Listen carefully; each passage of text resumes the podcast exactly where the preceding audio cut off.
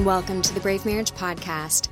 I'm Kinsey Dazinski, a licensed marriage and family therapist and certified professional coach, and this is a podcast for couples who want to grow as individuals, do marriage with intention, and live mutually empowered, purposeful lives.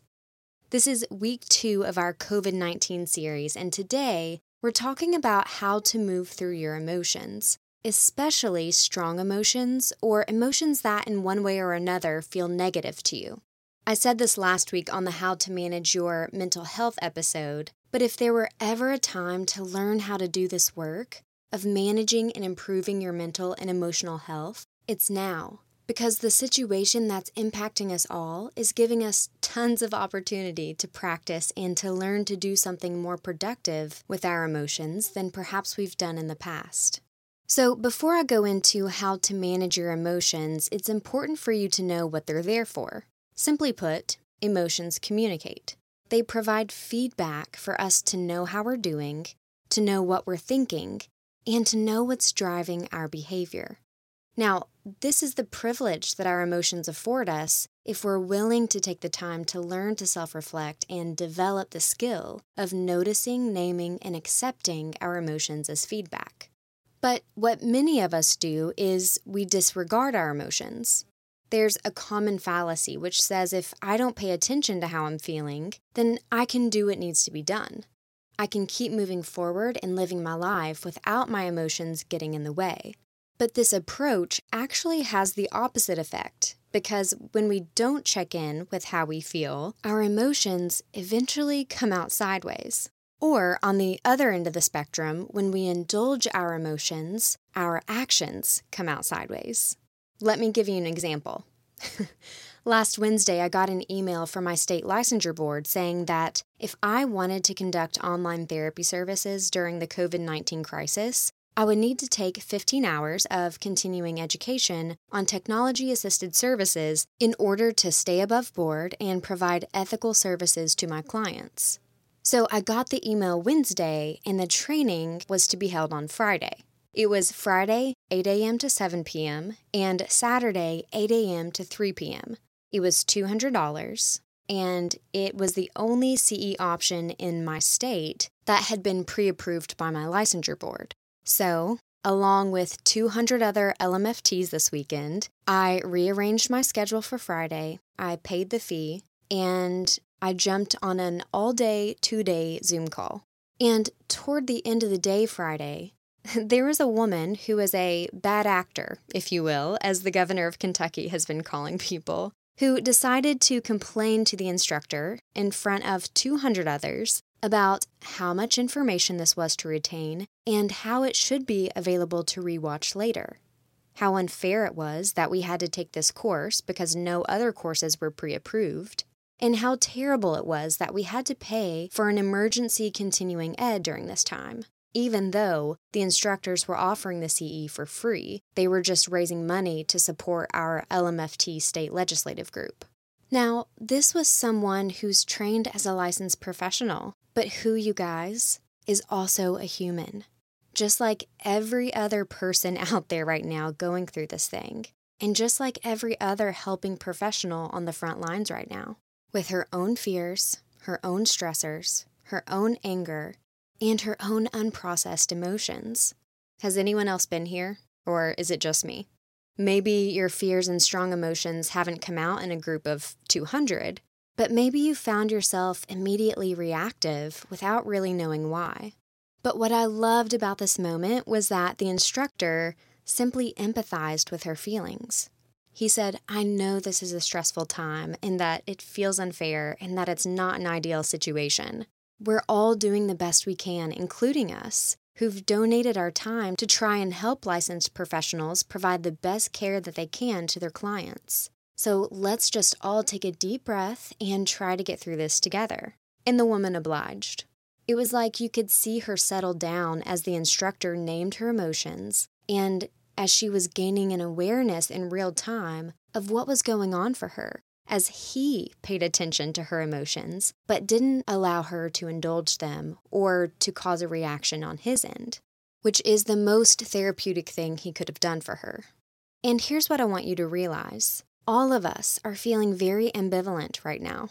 There are lots of mixed emotions if we stop and pay attention. But paying attention is what's going to make the difference in whether we react with the same old patterns that have helped us get our needs met in the past, like this woman who learned somewhere along the way that complaining would help her get her way, or at least feel more in control of the world around her, or whether we respond in healthy and appropriate ways to the world around us. Had she processed her emotions before the training, she would have been able to acknowledge her own anger and resentment, maybe her sense of entitlement to not have to experience the world as she was experiencing it. And she then would have been able to say, you know, this sucks. I don't want to do this. I wish someone else were offering training or that I hadn't waited to take 15 hours of CEs until now. But now that I've named how I feel and accepted reality, I can choose not to let my emotions get the best of me I can act in emotionally healthy, developmentally appropriate, and socially constructive ways. Not because I don't also have strong feelings about what's going on, but because I've given my strong feelings their space. And now I can contribute out of my values and morals and convictions rather than reacting out of my fears and uncertainty. I can lead from a place of reason rather than taking the lead from my fight, flight, or freeze brain. So, I'm going to walk you through six steps to help you better manage and move through your emotions. Step one pay attention to what you feel. Right now, how do you feel as you listen to this? How do you feel as you listen to me talk about emotions? How do you feel as you think about your current situation? How does your body feel? Does it feel tight, tense, heavy, or relaxed, active, or engaged? So often, we either live in our heads as we think about the past or the future, and we can neglect to check in with how we actually are in the present. Does that make sense? Like we plan for a future we can't control, which causes us distress, or we ruminate on a past, which we cannot change, and this also causes us distress. So, what I'm asking you to do is to come back to the present moment wherever you are for just a second and notice how you feel sad, happy, peaceful, anxious, intrigued, numb, content. Step two is stay with those feelings for a moment. Don't push them away, even though you may be tempted to do so right now. Your body and your brain may be begging you to get rid of your current thoughts and feelings, but just tell your brain and your body that they will be a okay that you appreciate the help, but you are choosing to allow yourself to feel your emotions and how they're showing up in your body right now, uncomfortable as it may be, because your emotions, the ones that you're feeling in this moment, hold important information for you. They're communicating what you care about. So if you're stressed about COVID 19, that may mean that you care about your health, your family's health, your job, other people's jobs or health or financial situation. It may mean that you're community oriented and someone who wants to engage and help in the world around them. Or if you're bored or annoyed with an unproductive Zoom meeting, that may mean you care about productivity or efficiency or talking about things that matter to you or actually making a difference. See how you can use your emotions to your advantage? Our brains and our bodies are intelligent, friends, but it's up to us to pay attention. And then to decide whether or not we're going to use that information to motivate us in healthy and productive ways, or to indulge ourselves and let our emotions lead us in unhealthy and unproductive ways. Step three is detach from your emotions a little bit to observe what's going on inside.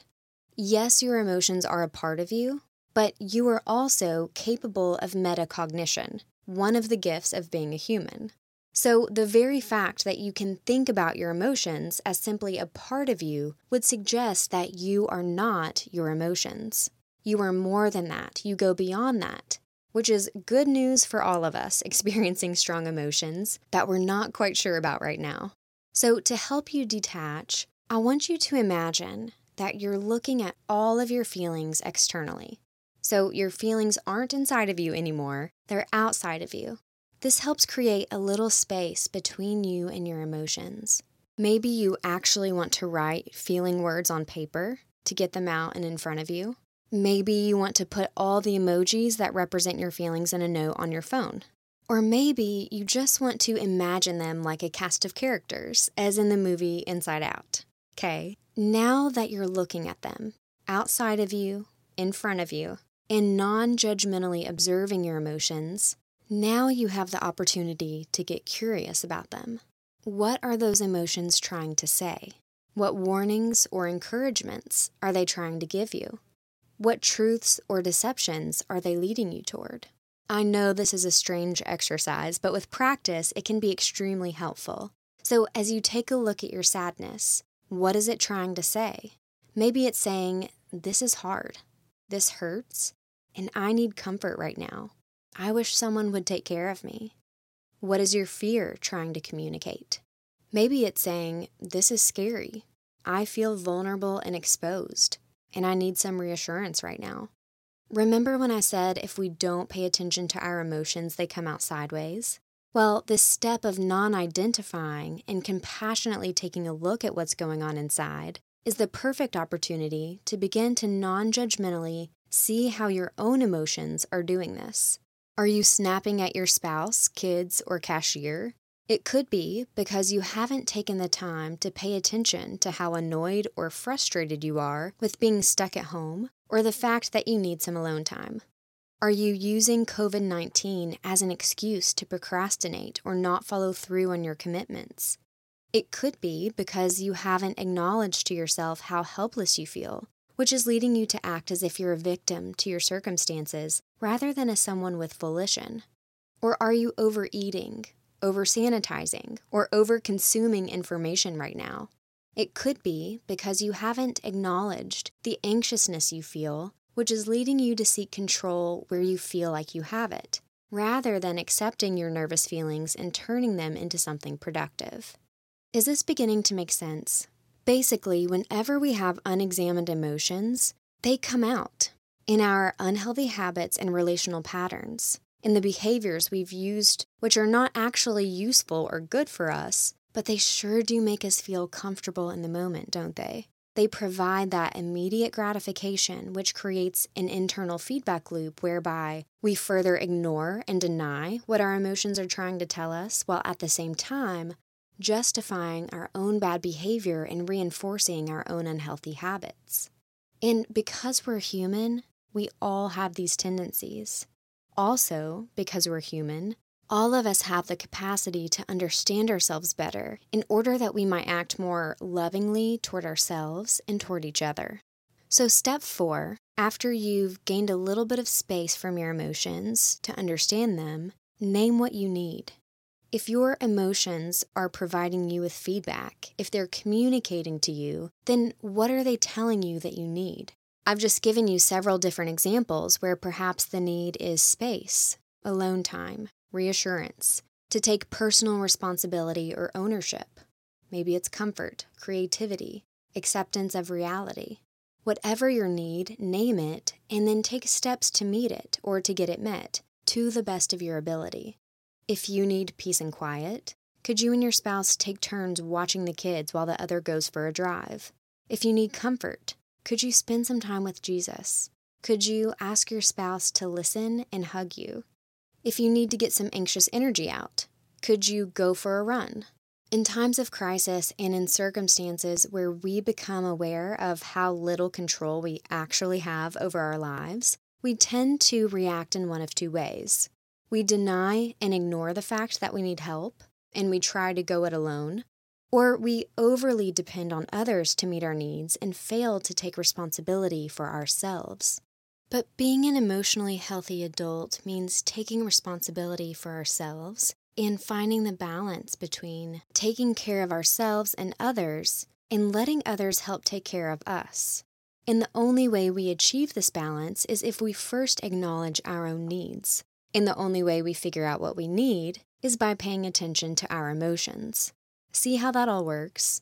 I know for me, this looked like accepting my emotions as they came, processing them as I became aware, spending time with the Lord, letting Him minister to my heart and remind me that He holds the world in His hands, even when it's hard to see, and sharing my feelings with Evan and with close family and friends. Or going back to my original example from my CE training, the only reason my instructor was able to model emotional health, empathize with that woman's emotions, and call her to better behavior was because he himself had already done his own emotional work. So put on your own emotional oxygen mask first so that you can then help others with theirs. In step five, the last step is choose how you will respond. Once more, you are not your emotions. Your emotions are there to serve you, to motivate you toward the things you care about and need as a human. So rather than letting them control you, let them show you what you care about, what you need, and what you desire, so that you can act out of love, not out of fear. And that's really the bottom line of emotional health. It's learning how to act in love, how to act out of your integrity rather than reacting out of fear. And being in a position to choose how you respond, to choose your own thoughts despite your fears, to choose your own actions despite the crowd, and to choose your own response amidst widespread panic. It's really one of the most freeing and empowering things you can do. You know, I think this is one of the greatest gifts God has given us to have free will, to not be controlled or bound by anything when it comes to our inner world. And I just think what a testament it would be to a hurting world for us to demonstrate love during this time rather than fear, compassion rather than criticism, and hope instead of despair. And we're capable of this, even in the midst of crisis, especially, actually, in the midst of crisis. But we've got to move through our emotions in order to use them to move us forward in love. All right, I know that may be a lot to think about, and you may need to listen to this again to actually move through these steps. But I want to move into the segment that we're doing during the COVID 19 series called Good News and Gratitudes. So, for good news, if you want to see how easily kids move through their emotions and are able to choose love despite their circumstances, just go to bravemarriage.com slash podcast, click on this latest episode, episode number 92, and take a look at the pictures of the sidewalk art in a neighborhood where Evan and I walk. They definitely brought joy to my days this week. Also, a family member told me about a little boy in their neighborhood who was feeling bummed about not being able to have a birthday party due to social distancing. And because of his parents' efforts, this little boy was surprised with cards and balloons from neighbors, as well as a car parade put together by his friends for his birthday. Isn't that such a fun idea? And for this week's gratitude, I'm grateful it's spring. In fact, that's how I chose to worship this morning, thanking God for His creativity and blessing us with beauty derived from His own imagination.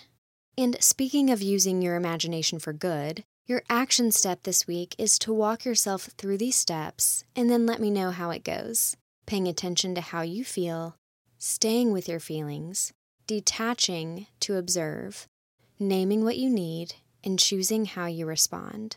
You can let me know how this goes by replying to the survey email I sent out last week, or simply by emailing me, Kinsey at bravemarriage.com. And here's my prayer for us this week that God would help us move through our anxieties and our worries about this life, that we might see how much more to life there is, and knowing that all of the nations are experiencing the same thing, and knowing that he is aware and paying attention to every single one of our emotions and situations, that we would trust Him to provide and be present for us in our time of need, that He would shape our desires to seek Him first, that He would help us to move through our fear, and that we would demonstrate goodness in our homes and to the world around us as we move through each day.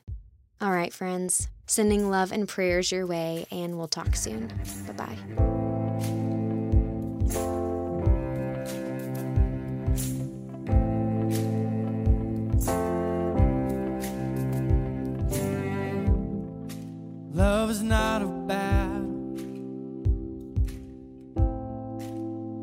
Not a bomb.